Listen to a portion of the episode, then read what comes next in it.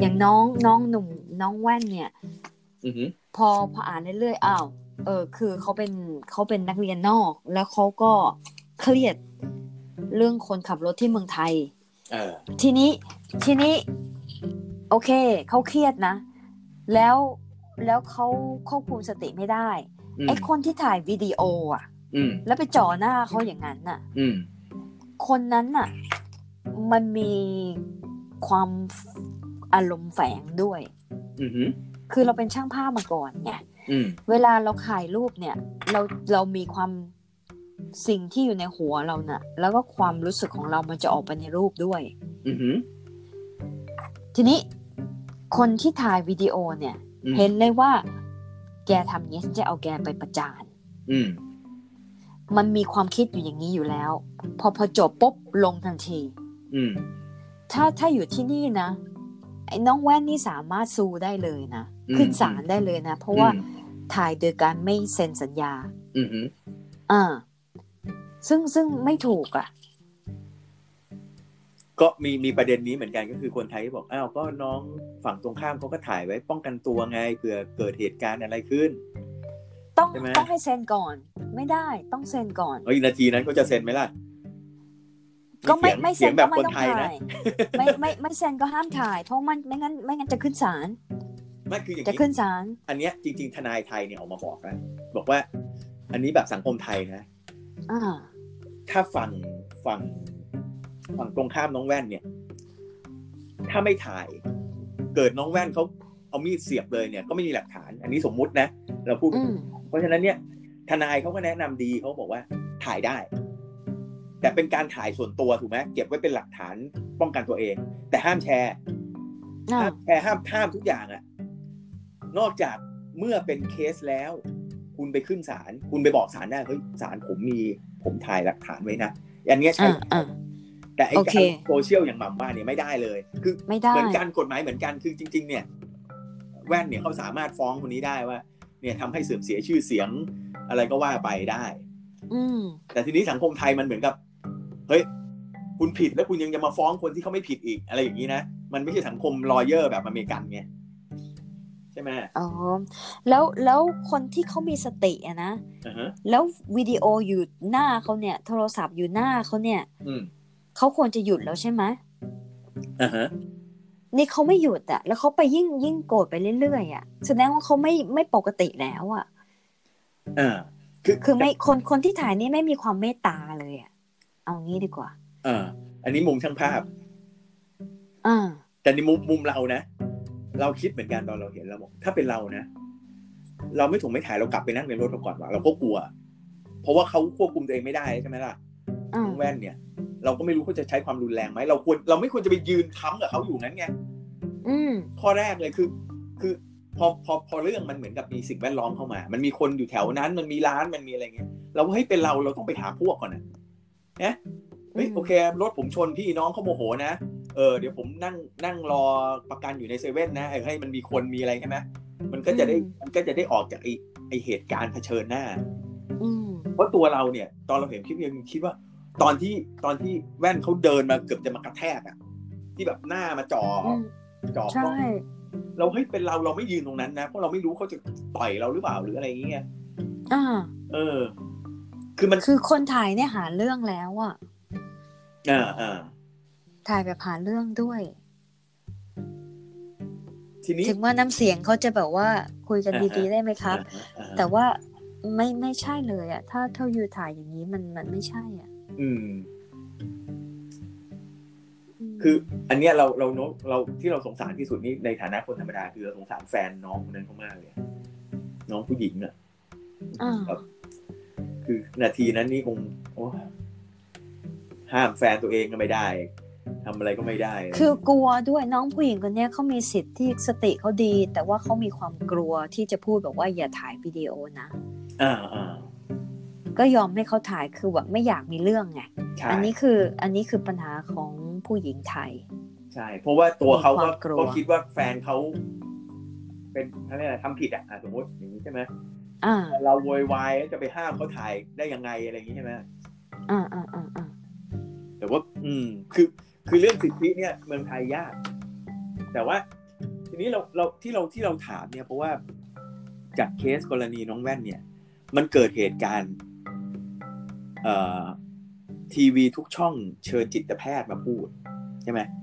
ก็พูดแต่เหมืแพทย์อนกันเด็กใช่ไหมเออถูกต้อง บอกแล้ว พูดไม่เหมือนเนี่ยเรื่องหนึ่งนะ เขาก็อืมคุมความเชี่ยวชาญของเขาใช่ไหมอืมสิ่งที่น่ากลัวคือไอ้คำถามของไอ้คนสัมภาษณ์ คือการสัมภาษณ์เรื่องแบบเนี้ย คุณต้องไปหาข้อมูลต้องไปศึกษาบ้างอืมไม่ใช่คุณถามทื่อๆอะอย่างเช่น เอ่อคุณหมอคิดว่าคนเป็นเอ่อโรคจิตเนี่ย ควรจะถูกยึดใบขับขี่ไหมครับอืมแต่ไอ้การเหมาแบบเนี้ย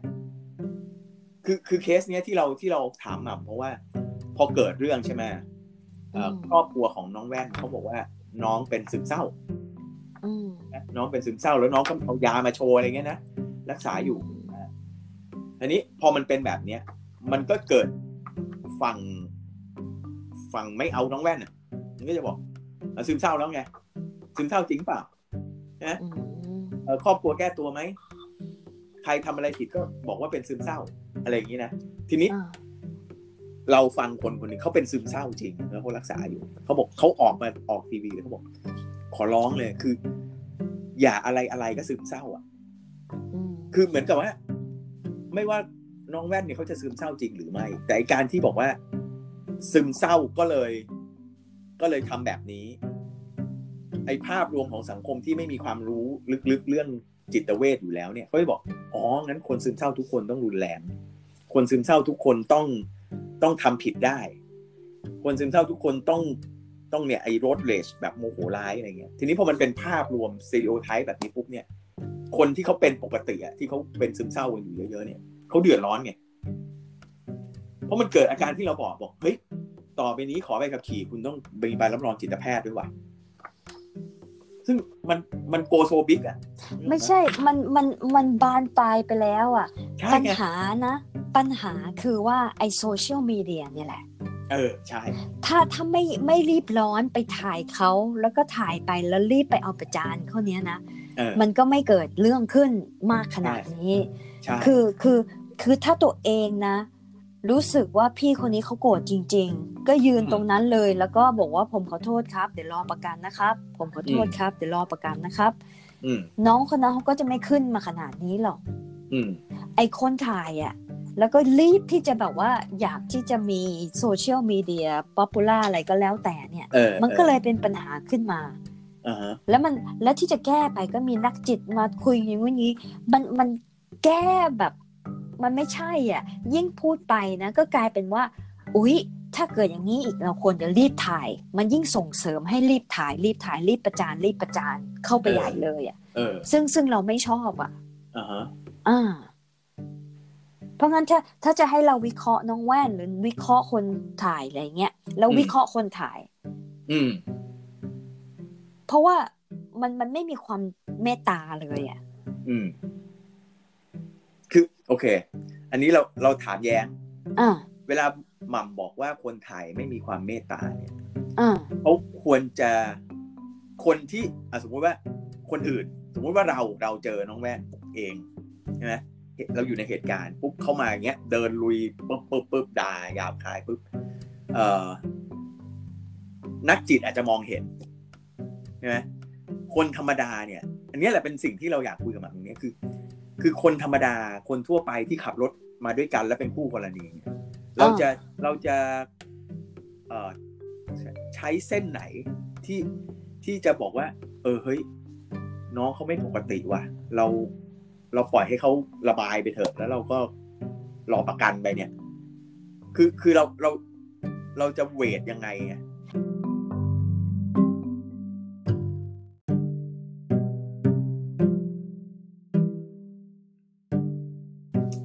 มันเหมือนคนน่ะมันไปจับรายละเอียดคำพูดใช่ไหมล่ะ ใช่คนคนคนเขาคนเขาไม่รู้จะพูดอะไรออกมาแล้วอะ ถ้าใช่เขาด่าเป็นภาษาอังกฤษได้เขาควรจะด่าเป็นภาษาอังกฤษแล้ว แต่ว่ามันเขามีเขาด่าอยกเป็นภาษาฝรั่งเศสเอาเหรอเออโอเค มันมันมันมัน คือหม่ำไปบอกว่ามันระเบิดอะ มันระเบิดแล้เอวออะ แล้วแล้ว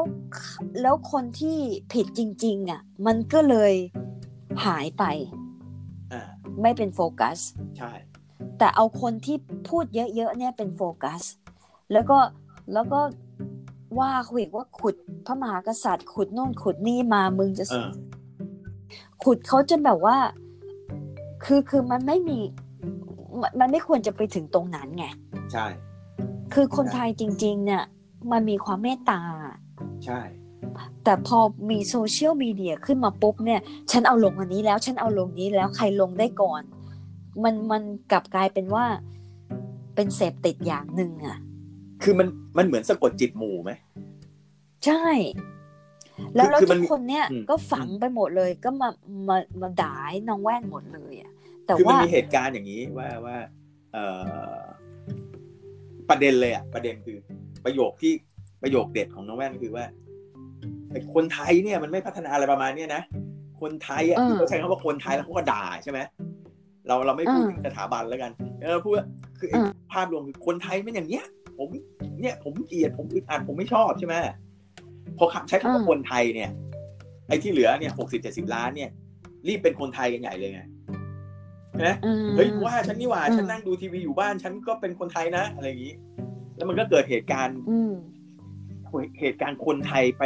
ไปมุงหน้าโรงพักที่น้องเขาไปมอบตัว ที่น้องเขาไปสืบสวนอ่าคือดูคลิปอ่าดูคลิปปุ๊บโอ้โหเฮ้ย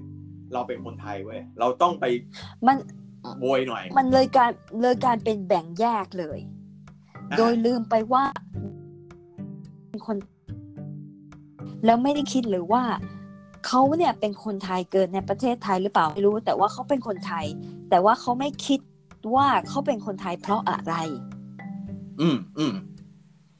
ทำไมเขาถึงคิดว่าเขาเป็นหมาหลงฝูงมา เออก็นี่แล้วโดนหมาหมูเนี่ยลุมกัดอะเออ เออ ตอนนี้เขาโดนหมาหมูลุมกัดข้อเนี้ยข้อเนี้ยน่าสนใจเพราะว่าเอ่อน้องคนเนี้ยก็เขาเรียกอะไรเติบโตและเรียนที่ฝรั่งเศสแหละอะตามประวัติใช่ไหมทีนี้มันอ่ามัมันก็เกิดเหตุการณ์ว่า เออ เด็กหัวนอกอะถูกไหมล่ะคือ คืออันเนี้ยอืมเราพูดได้เพราะเราสองคนเนี่ยเรียนเมืองนอก มันมันมีอ่าแล้วแหละไอ้ที่โอ้โหทำไมเมืองไทยมันไม่ดีแบบต่างประเทศบ้างเนาะทำไมความเป็นระเบียบทุกอย่างอะ เราก็จะเปรียบเทียบได้ใช่ไหม ทีนี้อ่าเราก็พูดกันเหมือนกันว่าเออเวลาเรามีโอกาสหรือเรามีอะไรเงี้ยแต่เราไม่ได้ใช้อารมณ์รุนแรงเราก็จะเคยบอกว่าเออเนี่ยถ้าการจราจรขับกันอย่างนี้มันน่าจะดีกว่านี้อะไรเงี้ยทุกคนมันมีความรู้สึกอยู่แล้วแหละ แต่ว่าพอน้องเนี่ยเขามาพูดหนึ่งคือแบบ คือเขาพูดด้วยอารมณ์เกลียดเห็นเห็นๆนะใช่ไหมแต่เขาอึดอัดเราเข้าใจเลยเราเห็นดูเราก็รู้ว่าเขาอึดอัดมันก็แบบอ่าโอ้โหทำไมต้องมาทนอยู่อย่างนี้วะอ่าใช่ไหมมันก็จะเกิดเหตุการณ์ว่า แน่นอนเขาเป็นคนไทยเขาพูดไทยหน้าตาไทยพ่อแม่ไทยเนี่ย มันก็เกิดมุมกลับเนี่ยว่า เอ้าแล้วมาด่าคนไทยทำไมในเมื่อคุณเป็นคนไทยอืมแต่มุมของน้องแว่นนะอันนี้เราพูดในมุมน้องแว่น ก็เพราะคนไทยมันเป็นแบบนี้แหละ ฉันถึงโวยไงอ่าใช่ไหมคือเฮ้ยฉันทำผิด ฉันมีคดีกับตำรวจ ฉันก็ไปลุยกับตำรวจ จ้างทนายอะไรกันไปทำไมคนไทยถึงต้องไปมุงหน้าโรงพัก ใช่ไหมคอยจะลุมฉันด้วย ถ้าถ้าเป็นน้องแว่นเขาก็พูดแบบเนี้ยบอกนี่ไงเห็นไหมล่ะที่ผมบอกไงว่า คนไทยเนี่ยทำไมเป็นแบบนี้ผมอึดอัดเพราะว่าอะไรนิดอะไรหน่อยก็จะมาลุมผม อย่างเงี้ยมันก็มันก็เป็นคือเราเข้าใจอะ เราไม่ได้เห็นด้วยกับน้องเขานะ แต่ว่าเราเข้าใจว่าอ่าความอึดอัดในการที่ใช้ชีวิตอยู่ฝรั่งเศสสิบกว่าปีเนี่ยแน่นอนสิ่งแวดล้อมมันไม่เหมือนเมืองไทยหรอกใช่ป่ะการขับรถกฎเกณฑ์ทุกอย่างอะไรเงี้ยมันไม่เหมือนเพราะฉะนั้นเนี่ยหนึ่งคืออึดอัดแน่คุณเพิ่งกลับมาเนี่ย แล้วมาทำงานอยู่เมืองไทย แล้วก็คือกกรณีเนี้ยมันอืมมันมีเราก็โดนมาเยอะ อย่างเช่น เวลาเขาพูดเรื่องอย่างเงี้ยอ่าฮะแล้วเราเราเสริมเข้าไปนิดเดียวเองอะคำตอบคือบอกว่า แกไม่รู้หรอกแกไม่ได้คนไม่แกไม่ได้อยู่ที่นี่ เออ คือคือไม่เห็นหัวเราว่า เราก็เป็นคนไทยและเราฉันก็เป็นเพื่อนแก เออ และฉันไม่มีความคิดเห็นเลยว่า เมืองไทยเป็นยังไง พวกแกผิดไงคุยกันได้ แต่ว่าฉันความพูดไม่ความได้เห็นของอะหมามผิด เพราะว่าฉันอยู่ที่นี่ เพราะฉันอยู่อเมริกาไม่ทีนี้เพราะว่าน้องน้องเพราะว่าเห็นไม่เหมือนเขาเออ น้องแว่น น้องแว่นเหมือนกันเลย คือว่าเขาอยู่เมืองไทยแล้วใช่ไหม เขาก็เห็นสิ่งที่ไม่ดี เขาก็อยากจะบอกแต่นี่เออมันบอกไม่ได้อะ เพราะมันโดนมันมาอย่างเงี้ย มันบอกไม่แกเป็นหัวนอกกลับไปประเทศมึงเลยไปเลย เออ ใช่ใช่ก็อย่าไปซึ่งไทยสิอะไรเงี้ย เออ ซึ่งซึ่ง เขามีโอกาสที่จะอยู่เมืองนอก แต่เขาอืมอยากอยู่เมืองไทย นี่ก็เป็นอาการหนึ่งที่ฉันอยู่เมืองไทยไม่ได้เหมือนกัน เพราะฉันไม่หยุดพูด ใช่โอ้ยอ่าเราเรามีหลายคนเลยอยู่อเมริกาเป็นเพื่อนหม่ำนี่แหละหมายถึงเป็นเพื่อนเราเนี่ยนะแต่ไปเนี่ยอ่าอยู่อเมริกากันหลายคน เพราะว่า เบื่อไอ้เรื่องพวกเนี้ยไอ้เรื่องแบบ คนไทยต้องแบบนี้สิอะไรอย่างมันเงี้ยพูดไม่ได้อะ มันเออพูดไม่ได้ใช่พูดไปใช่แล้วแบบว่า ก็โดนแบนบอกว่า ที่นี่เขาไม่ทำกันอย่างนี้อ่าฮะไม่มีใครทำกันอย่างนี้ ซึ่งแบบว่าเออทำให้ตัวเองเหมือนกับว่า เป็นตัวประหลาดไปในประเทศชาติของเราเองอะเออเออคนดีๆเขาถึงไม่อยากอยู่เมืองไทยเอางี้ดีกว่า เออเออรักมากเรารักประเทศไทยมาก แต่เราเออออยู่ไม่ได้ เพราะว่าคนส่วนมากไม่ต้องการเปลี่ยนอ่าฮะคือไม่ต้องการเปลี่ยนเข้าใจเข้าใจ เพราะว่าอย่างอย่าง เนี่ยอย่างกรณีกรณีน้องแว่นเนี่ย เราว่า เพราะมันถ้าถ้าแยกหมายถึงว่า ถ้ามาคุยที่ตัว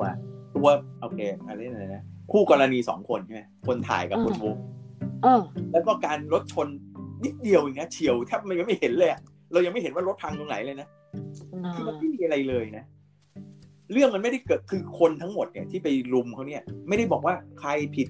จราจรตรงไหนอะไรเท่าไหร่หรอกคนเนี่ยไปรุมว่า เฮ้ย ไม่ชอบประเทศไทยมาด่าคนไทยแบบเนี้ย ไม่ได้ เออ ซึ่งซึ่งเราเนี่ย พอพอเขาด่าปุ๊บนะ เราเราได้ยินปุ๊บเราเรากลับมานั่งคิดเลยนะว่า ก็มันก็จริงที่เขาบอกนะคือบางอย่างนะคือแบบเฮ้ยทำไมขับรถกันแบบนี้วะไม่มีน้ำใจใช่ไหมคือ เราเรานึกอะว่า สมมุติว่าคนที่มาต่างชาติเนี่ยบ่อยเลย เห็นทางม้าลายไทยเดินดุยดุยๆอะโดนรถชนไปหลายคนแล้วอืมเพราะว่าเขาแล้วเขาก็จะโมโหแล้วเขาก็จะไปโพสต์ว่า เนี่ยโหคนไทยแบบ ขับรถไม่มีน้ำใจ แต่เราอยู่กันแบบนี้เพราะเราเราใช้ชีวิตอยู่ในนี้ทุกวันเนี่ย ทีนี้คนที่เขาเปลี่ยนวัฒนธรรมอันเนี้ยเขาก็จะไม่เข้าใจแล้วเขาจะต้องหงุดหงิดแน่ๆอืมทุกคนหงุดหงิดแน่ๆเจออะไรในไทยเนี่ย คนไทยยังหงุดหงิดเลย แล้วจะให้คนที่ไม่อยู่เมืองไทยมาเขาเรียกอะไรยอมรับแบบง่าย ๆ มันยาก ใช่ไหมแล้วอย่างอันหนึงที่เห็นด้วยกับหม่ำคือสิ่งแวดล้อมมัน มันชวนให้ใจร้อนอะนะอากาศก็ร้อนรถก็ติด ใช่มันมีคือแบบมันมีกฎแล้วแล้วถ่ายถ่ายเพื่อถ่ายไปประจานอะ มันรู้เลยไงว่าต้องถ่ายไปประจาน มันอืมอืมพลังงานมันอยู่ตรงนั้นน่ะ คนเนี่ย มนุษย์ส่วนมากเนี่ยอืมจะตัวเองไม่อยากเปลี่ยน แต่อยากให้คนอื่นเปลี่ยน คนที่เออถ่ายเนี่ยเขาถือว่าเขาทำดีแล้ว เขาจะอ่าถ่ายอันนี้ไปเก็บเป็นหลักฐานแล้วก็จะให้ทั่วโลกรู้เลยว่า ไอ้น้องแว่นเนี่ยนิสัยเป็นยังไงอ่าอ่านะตัวเขาเนี่ยเป็นคนดีอ่าแต่ไอ้ไอ้น้องแว่นเนี่ยปากอย่างเงี้ย มันเลวมันมีเออความแยกกันไงมันก็เออถึงว่าน้องแว่นกับมันก็เลยคือคืออ่า neuron อะอ่าฮะ neuron ว่าอะไรอะ ประสาทประสาททางสมองเนี่ยมันเชื่อมกันนะระหว่างคนถ่ายกับคนที่ไม่คนคนโดนถ่ายเนี่ยอือหือพอคนถ่ายผู้คิดอย่างนี้ปุ๊บนะ คนที่โดนถ่ายเนี่ยสามารถยิ่งถ้าไม่มีสตินะอืมสามารถที่จะเล่นบทบาทที่คนถ่าย director เนี่ยอยากให้เป็นได้เลยอะอ๋ออ่าฮะอ่าฮะอ่าเพราะว่าเพราะว่าสมองมันเชื่อมกันแล้วอะมันมองไม่เห็นแต่ว่ามันเชื่อมกันแล้วอืม ทีนี้พอมองว่า เออ ยิ่งยิ่งยิ่งยิ่งมึงทำอย่างนี้นะยิ่งดีอืมเลย ยิ่งจะไปยิ่งประจานเลยอ้าวอืมน้องเขายิ่งไม่มีสติมันก็เลยโดนซึมไปเรื่อยๆซึมไปเรื่อยๆมันก็มันก็หลุดออกมาเยอะแยะอือหือก็นั้นพอพอพอสื่อออกไปปุ๊บไอ้น้องแว่นเนี่ยควรจะเปลี่ยน แต่ว่าไอ้คนถ่ายเนี่ยกลายเป็นคนดี ไม่ทำอะไรผิด แล้วโดนด่า จริงจริงๆเมืองไทยไม่นะไอ้คนถ่ายก็โดนแล้วตอนเนี้ยเหรอเอสมน้ำหน้า จริง ๆ อันนี้อันนี้ก็เป็น มันก็สมไม่ใช่สมน้ำหน้าหรอกก็ว่ามันสมตามกรรมเขาอะเพราะเขาทำกรรมอันนั้นไว้ไม่แล้วคือคือเราถึงบอกไงว่าทำไมจริง ๆอะเรารู้ว่ามันเป็นเหมือนกับเขาเรียกอะไรนะ ข่าวทั่วไปแหละ แต่เราอยากคุยกับอ่าแบบตรงเนี้ยเพราะว่ามันเหมือนกับเห็นด้วยมากที่สังคมโซเชียลมันเหมือนกับ มันว่างหรือไงไม่รู้อะคือมันมันหาเรื่องเข้าไปทั่วไงอืมทั้งทั้งๆที่ไอ้เรื่องเนี้ย ถ้าไม่มีกล้องไม่มีโซเชียลไม่มีใครรู้เรื่องหรอกอย่างมากก็เพรู้ราะกันว่าสิบสิบคนตรงนั้นอะ เพราะว่าฐานันดรอือหือน้องแว่นเนี่ยเขาพูดมาเลยว่าเขาออมีเงินเท่าไหร่นั่นเท่าไหร่ก็อีกเรื่องหนึ่งเออฮะมันเป็นฐานะสูงกว่าเออเออคนที่ต่ำกว่าเนี่ยอืมจะเอาให้เทียบได้ก็ด้วยการใช้โซเชียลมีเดียอืมที่จะกดน้องแว่นลงไปอืมแล้วก็กดลงไปจริงอืมอืมอันนี้อันนี้ อันนี้ชัดเลย ใช่ไหมเพราะว่าน้องแว่นเขาอือฮึพูดถึงถึงตัวเลขอะ พูดถึง เงิน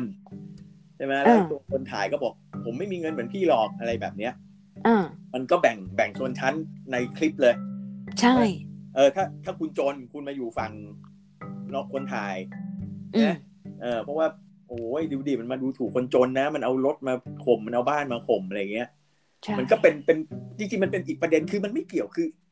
เราถึงบอกไงว่าไอ้เรื่องที่มันเกิดขึ้นรอบๆไอ้การชนครั้งเนี้ย มันไม่เกี่ยวอะไรกับไอ้คนสองคนนี้เลยนะ จริง ๆ แล้วอะอืมันเป็นมันเป็นเหมือนกับความเก็บกดของไอ้คนที่มาลุมอะว่าอ๋อเราเราเรามีปมเรื่องเรื่องอะไรเรื่องสถานะ ความจนความรวย เรามีปมเรื่อง เราไม่ชอบคนที่เรียนสูงอ่าอะไรคือทุกคนแล้วมึงก็เอาปมมาแล้วก็มามาเลือกข้างใช่ไหมเหมือนที่เราบอกอะ พอที่คนที่ถ่ายตอนนี้โดนเรื่องอะไรคนก็ไปขุด โซเชียลของไอ้คนถ่ายบอกอ้าว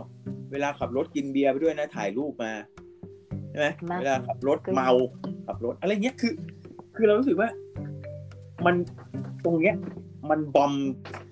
บอมสังคมไทยอยู่หลายวันน่ะ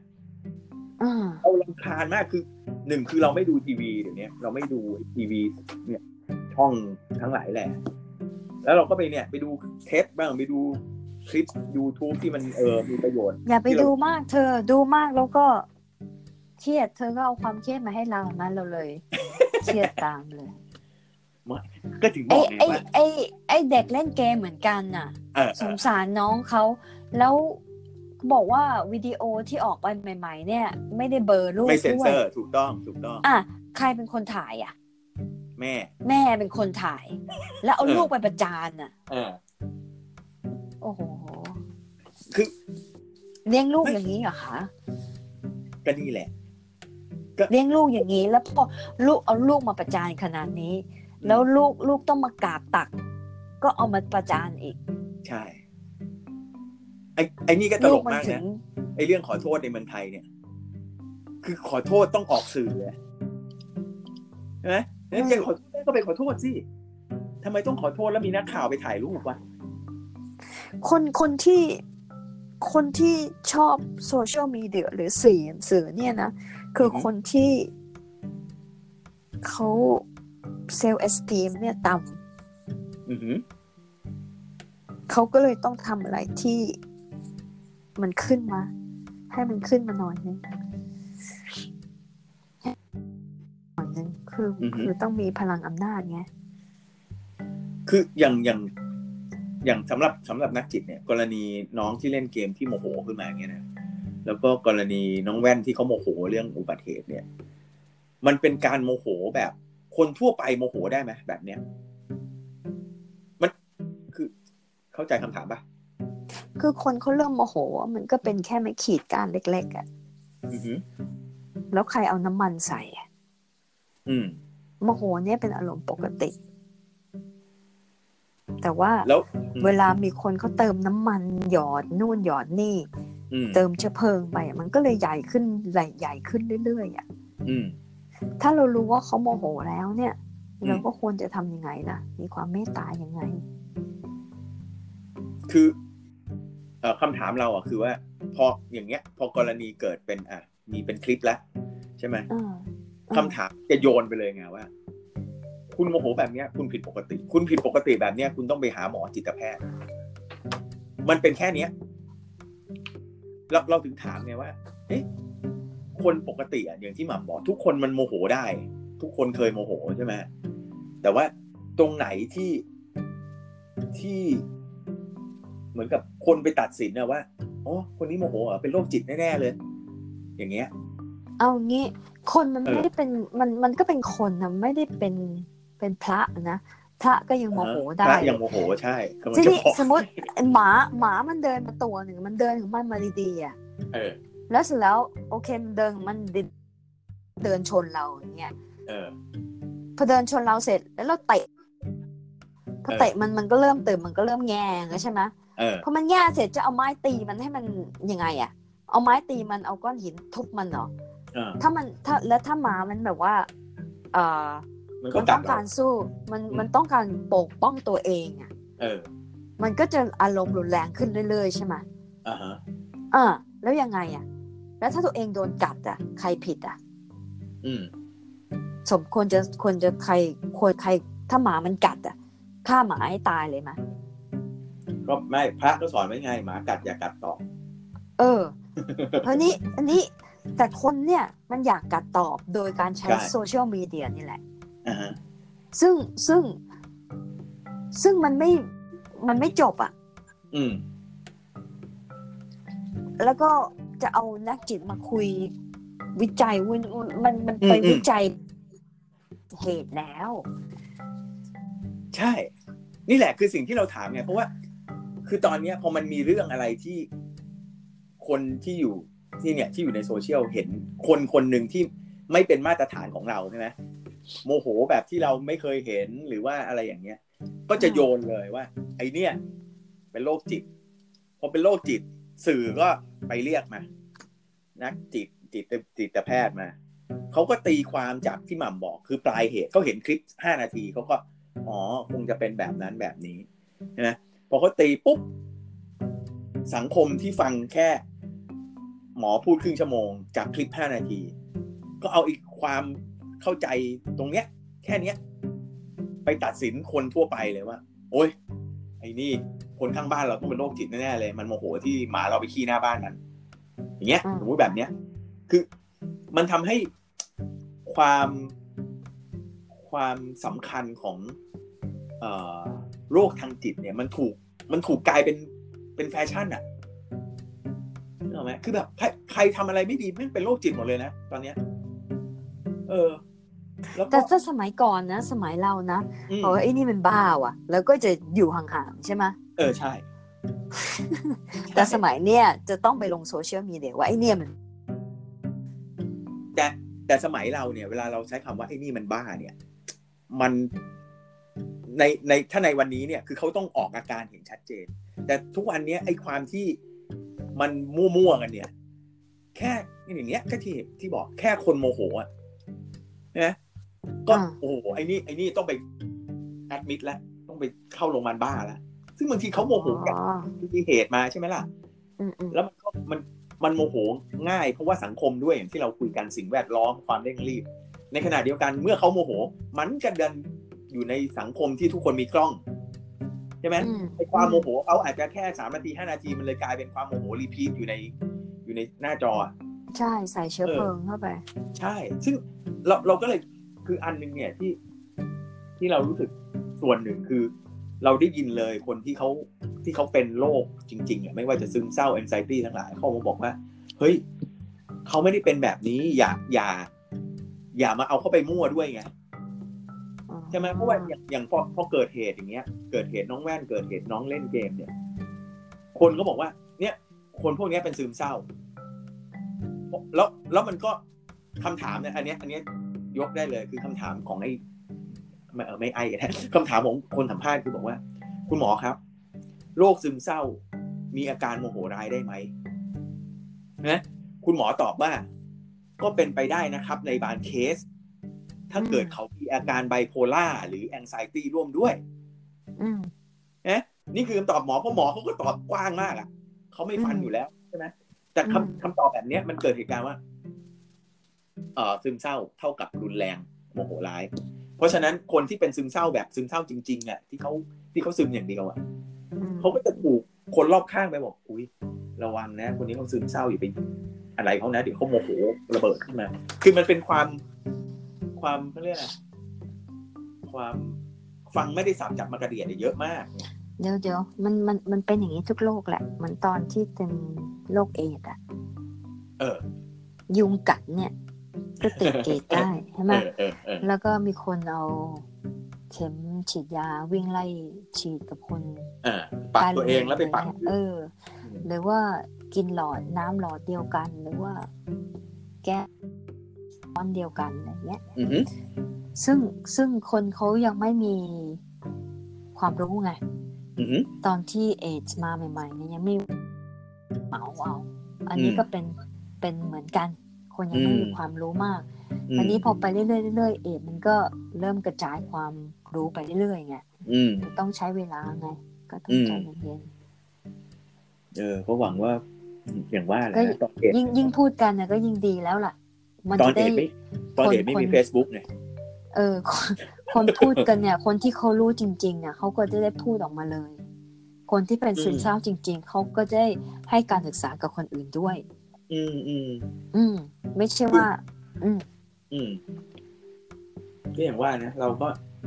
จริงๆเราก็โมโหอยู่เนี่ยจริงๆเราเราเราโมโหสื่ออะเราโมโหสื่อไม่ใช่โซเชียลอย่างเดียวนะอ่าเราโมโหสื่อเรารู้สึกว่า การหากินกับอะไรที่มันเป็นรายวันแบบเนี้ย อันนี้อันนี้เมืองนอกเราไม่รู้นะ เราไม่ได้ดูนานแล้วทีวีเมืองนอกแต่ว่าเมืองไทยเนี่ยเดี๋ยวนี้มันเป็นอย่างนี้หมดเลยไง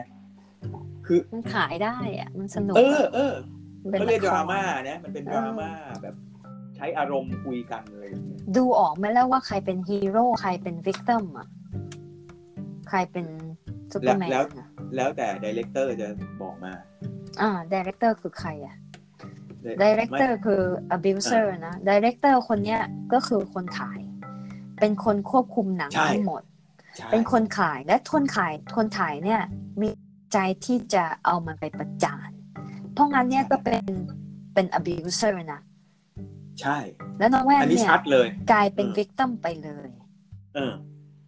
ที่ทุกที่คเรานบอจะกจับลุมเหยียบกันไปเลย ที่เราบอกว่าขึ้นอยู่กับ director เพราะอะไร เพราะว่า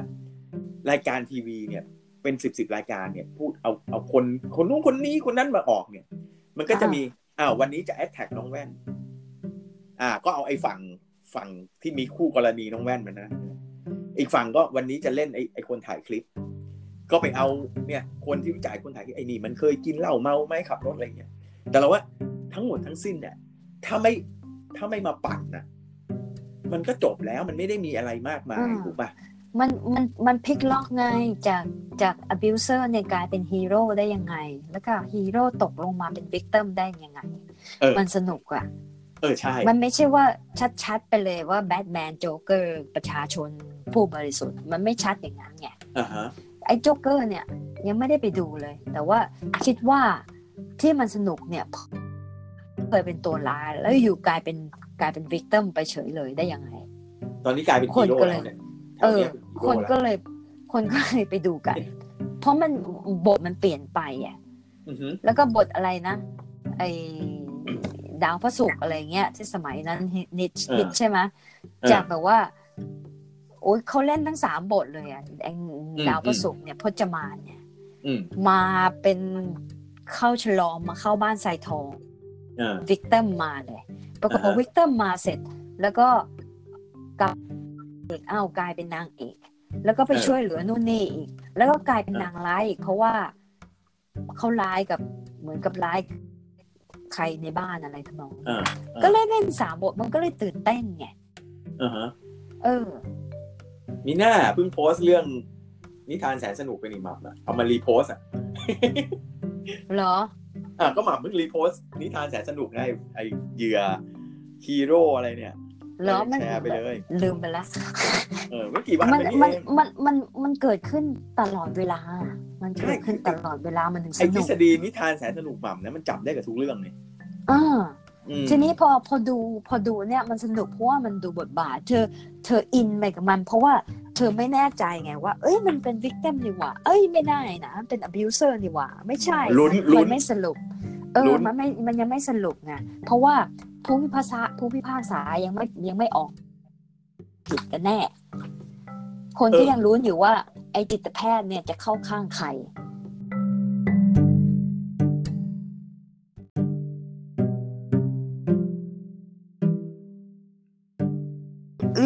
ในวงการนักจิตเนี่ยมันอืมเซนซิทีฟไงเพราะว่าอืมเอ่อโรคทุกโรคเนี่ยขาหักมาอะไรมาเนี่ย ไปเอ็กซเรย์ไป MRI ไปอะไรเนี่ย มันเห็นอือฮึเลยว่าเป็นโรคอะไรอืมแต่ไอ้โรคทางจิตเนี่ยมันปะมันเดาไงอือหือมันเดาว่า เออควรจะเป็นอย่างนี้นะทีนี้พอสมมติว่า อาการนี้อย่างอาการ แว่นหัวร้อนมาเนี่ยอืมอาการอย่างนี้มาเห็นอาการจะๆเลยอะแต่ว่ามันไม่ยังไม่รู้เลยไงตะกี้ตะกี้ดูอีกอีกคลิปหนึ่งบอกว่า ต้องอยู่โรงพยาบาล 45 วันเขาก็อธิบายว่าทำไมต้อง 45 วันใช่ไหมเพื่อดูอาการเออมันนี่ไงนี่คือนักจิตไงแล้วสมมติว่านักจิตคนหนึ่งพูดขึ้นมาว่า เขียนขึ้นมาว่าเอ่อวิจารณ์วิเอ่อวินิจฉัยโลกมาเลยว่าเป็นยังไงยังไงยังไงอืมนักจิตคนอื่นเนี่ยมันอาจจะไม่เห็นด้วยก็ได้เออ แล้วก็นักจิตเนี่ยก็จะเถียงกันเอง เออ มันทำให้มันดูไม่ดีไงอ่าฮะพอมันดูไม่ดีคนคนก็เลยไม่อยากเขียน คนก็เลยไม่อยากที่จะให้ให้ให้ความเห็น อืมอืมคือเราเราสัมพับไปด้วยว่าสังคมไทยเขาไม่หักหน้ากันเนี่ยอ่าอ่า สมมุติว่า สมมุติว่าเนี่ยเนี่ยอย่างทุกเคสอะเวลามีนักอะไรอะจิตแพทย์หรือนักส่วนใหญ่จิตแพทย์แหละ พอหมอคนหนึ่งพูดปุ๊บเนี่ย หมอคนอื่นก็จะไม่ไม่คอมเมนต์แล้วถึงแม้เขาจะไม่เห็นด้วยนะเขาก็อืมอืมก็ก็แล้วแต่หรือว่าอืมก็คุณก็ไปสัมภาษณ์หมอคนนู้นเหมือนเดิมอะไรอย่างเงี้ย มันเขาคือคือมันเป็นวัฒนธรรมของการไม่ไม่สวนกันอะอ๋ออะไรอย่างนี้อยู่แล้วไงมันไม่มันไม่มีการแบบเถียงกันด้วยการด้วยวิชาการใช่ไหมอย่างบางครั้งโอเค อย่างเนี้ยเอ่อต่างประเทศเนี่ยเขาก็จะเฮ้ยคุณไปตีความแบบนี้ ทฤษฎีเป็นแบบนี้เอาตำรานี้ผมอะไรอย่างเงี้ยมันเถียงกันแล้วมันไม่โกรธกันอ่าเออ แต่แถวเนี้ย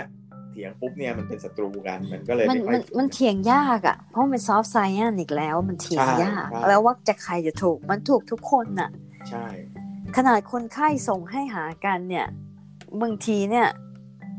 คนไข้ส่งมาหาเราแล้วแบบมีโรคเยอะแยะไปหมดเราก็ว่าอะไรวะนี่รักษาอะไรขนาดนี้อืมอย่างเงี้ย แล้วบางทีคนไข้มาให้ยาเป็นกรรมอะไรเงี้ยเราก็เออเฮ้ยเออมันต้องกินยาขนาดนี้ด้วยเหรออะไรเงี้ยออเราก็ยังไม่ขนาดคนจิตแพทย์เนี่ยสูงกว่าเรา เราก็อืมยังค้านเลยอะแต่แต่หม่ำค้านแล้วเขาไม่ได้แบบ เออ ต่อไปนี้ไม่ต้องยุ่งกับเรานะ อะไรอย่างนี้ไงคือใช่ไหมใช่ใช่คือค้านค้านเพราะว่าจิตแพทย์ที่นี่เขาเขาต้องพึ่งนักจิตไงเออเพราะว่าเขามีเวลาให้คนไข้สิบนาทีเท่านั้นต่อเดือน แต่อ่านันักจิตเนี่ยเห็นสี่ชั่วโมงต่อเดือนอย่างน้อยอ่าก็เป็นหูเป็นตาให้ แล้วก็ต้องถ้าแต่ถ้านักจิตถ้าแบบว่า ถ้ามันหญิงยะโสเขาก็ไม่สนใจกันเขาก็ไม่คุยกันนะ อืมอ่ามันก็แต่แล้วแต่ถ้าถูกคอกันด้วยถึงคุยกัน อืม เราเออเราก็เลยคิดว่า เออ ถ้าเกิด คือมันเป็นวัฒนธรรมด้วยแหละอย่างที่บอกอะส่วนส่วนหนึ่งอะที่ที่สังคมไทยยังยังอะ ไรไม่ไม่เห็นความสำคัญของนักจิตอะมันเป็นวัฒนธรรมเรื่องเรื่องความเชื่อในความเป็นหมอใช่ไหมแล้วก็ความรู้เรื่องศาสตร์เนี้ยศาสตร์ของการพูดคุยการใช้เวลาในการในการหาสาเหตุอะคือมันเป็นสังคม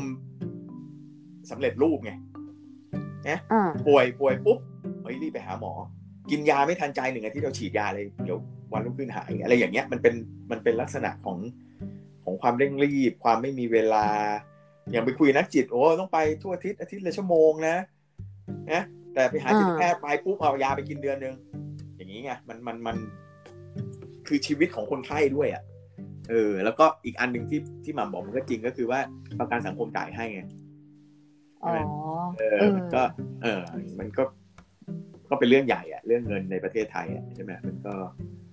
มันก็อืม คือเราตัวเราเราก็ไม่เห็นว่าแม้กระทั่งโรงพยาบาลทางจิตเวชใหญ่ๆอะที่เขามีนักจิตอะเขาก็ไม่ได้โปรโมทนักจิตมากเท่าไหร่ไงซึ่งจมันริได้งเงินๆควรจะมันโปรได้เงิโมนทน้อย มันได้เงินน้อย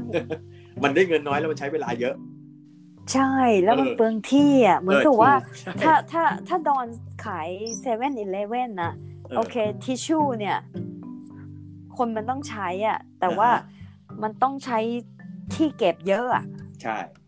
กำไรแล้วน้อยแล้วเออกำไรก็น้อยแล้วที่เก็บก็เยอะทิชชู่อย่างหนึ่งน้ำอย่างหนึ่งเนี่ยอ่าฮะกำไรก็น้อยขายเหล้าดีกว่า อืมเหล้าขวดหนึ่งเนี่ยทิชชู่หกม้วนเนี่ย เอาเหล้าวางได้ตั้งสี่ขวดกำไรก็เยอะกว่า เนี่ย ถ้าพูดแบบนี้ได้เป็น conspiracy theory ได้เลยนะ มันเพราะว่ามันมันมันอืมจริง ๆ มันยังไงมันก็ไปเรื่องเงินน่ะ คือว่าเราเราทำเราเราเคยฝึกงานเป็น intern อยู่ที่โรงพยาบาลไงโรงพยาบาลเนี้ยเป็นตัวอย่างที่ดีอย่างมากในการรักษาจิตที่นี่ อืมอืมเอ่อมีเป็นตึกเลย ตึกจิตอืมเลยทั้งสามชั้น ชั้นสามอืมเนี่ย เป็นเป็นล็อก อืม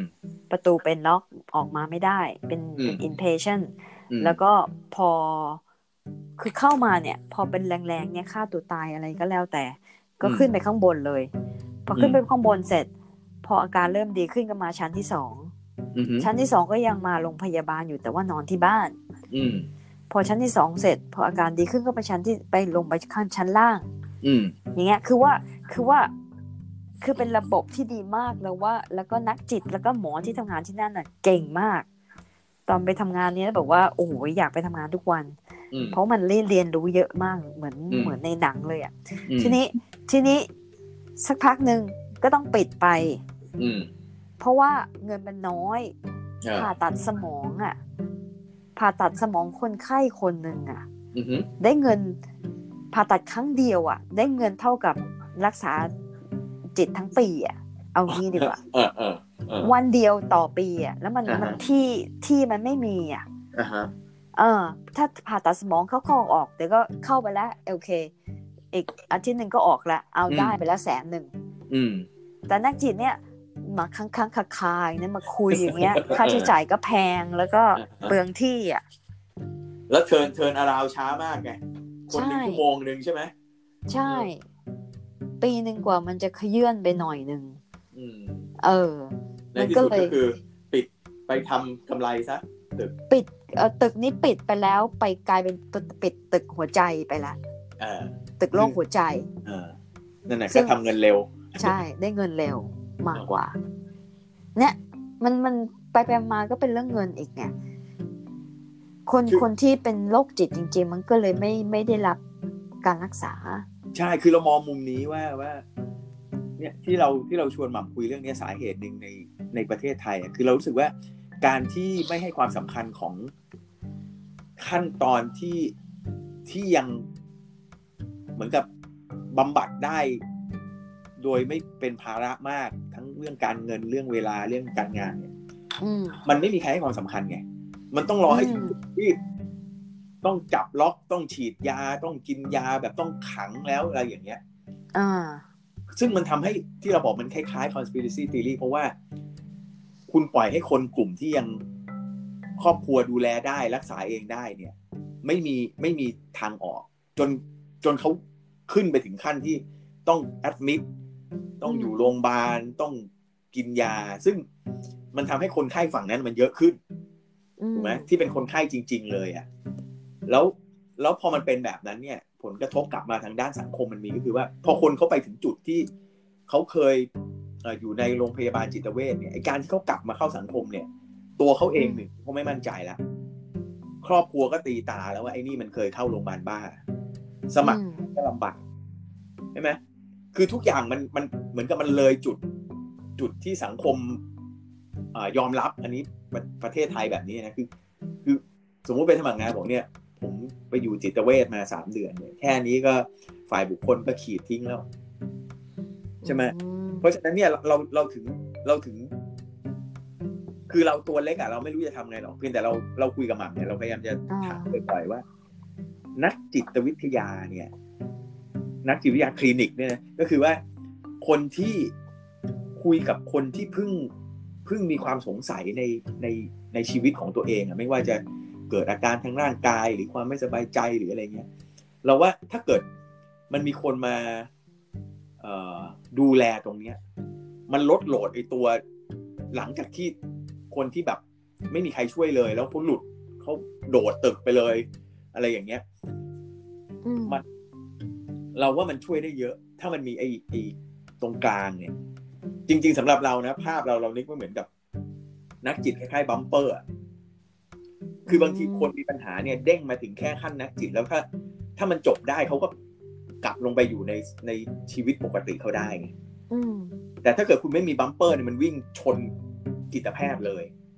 ซึ่งจิตแพทย์ทุกวันเนี้ยก็แบบโอ้โหอ้วกเลยนะ คือทำงานแบบอย่างที่เนี่ย ทุกคนจะรู้ว่านัดยากมาก คุยได้สิบนาทีใช่ไหมแค่เข้าไปนั่งก็ดูนาฬิกาแล้วอะอืมเออ แล้วมันก็ไม่ได้แก้ปัญหา มันก็เป็นการเหมือนกับ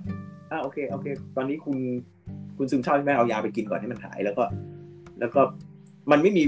ไอสิ่งแวดล้อมที่จะมาช่วยหลังจากนั้น ซึ่งมันก็ใช่ความมันผิดมันแพมันทย์ใช้มันใช้สูตรวิทยาศาสตร์ไงว่าเออฮอร์โมนผิดปกติก็ควรจะลองกินยานี้ดู เออ คือมันใช่คือมันไม่ได้ดูถึงว่าเอ่อทรามาเขามีอะไรประวัติเขามียังไงบ้างถึงมันเป็นอย่างนี้ อืม